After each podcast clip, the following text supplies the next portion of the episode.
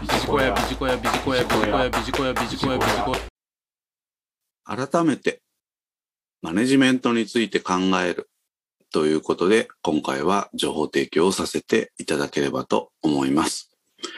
このマネジメントという言葉、知らないという方は決していらっしゃらないと思いますけれども、今回は改めて3つの側面からマネジメントとは何か、そんなところを考えていければというふうに思います。まず1つ目の側面ですけれども、マネジメントとは何とかすることです。マネージトゥというイディオムを大学受験の英語の中で学習をしたことの記憶のある方もいらっしゃるかもしれませんが、このマネージトゥ何々というのは何とかすることです。仕事とは何とかすることの連続ではないでしょうか。ですので、マネジメントというのは部下がいる、いないというのは実は関係がありません。これがまず一つ目。マネジメントとは何とかすること。続いて二つ目。マネジメントとは日本語に翻訳すると経営だということです。すなわち、マネジメントとはリソースを有効活用して目的達成をすることというふうに定義がされております。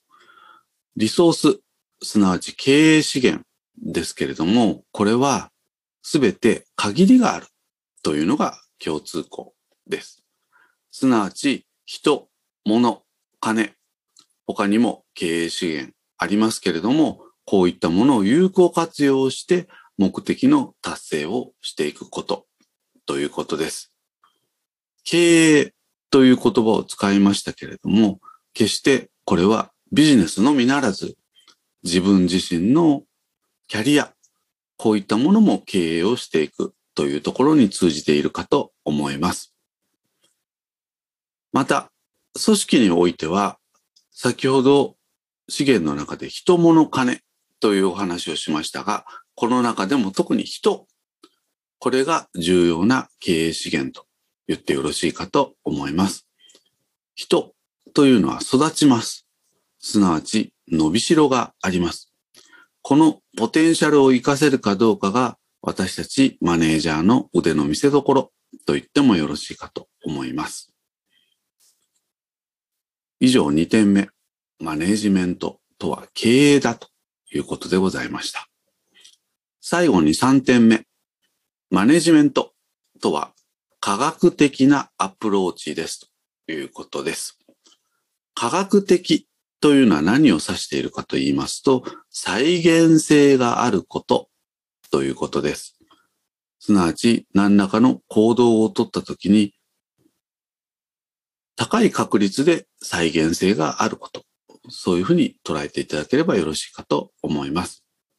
すなわち、マネージメントには成果再現性が必要だということです。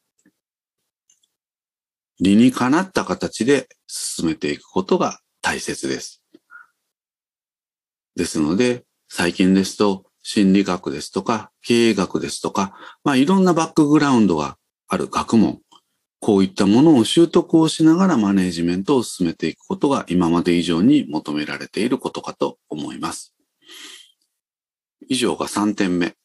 マネジメントとは科学的なアプローチであるということでございます。まとめになりますけれども、マネジメントと聞いて皆様が最初に思い出す言葉、それはおそらく管理ではないかなと思いますけれども、決して管理では足りない、それ以上のものというのがマネジメントには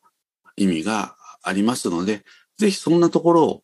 改めて理解をしていただければということでございます。以上、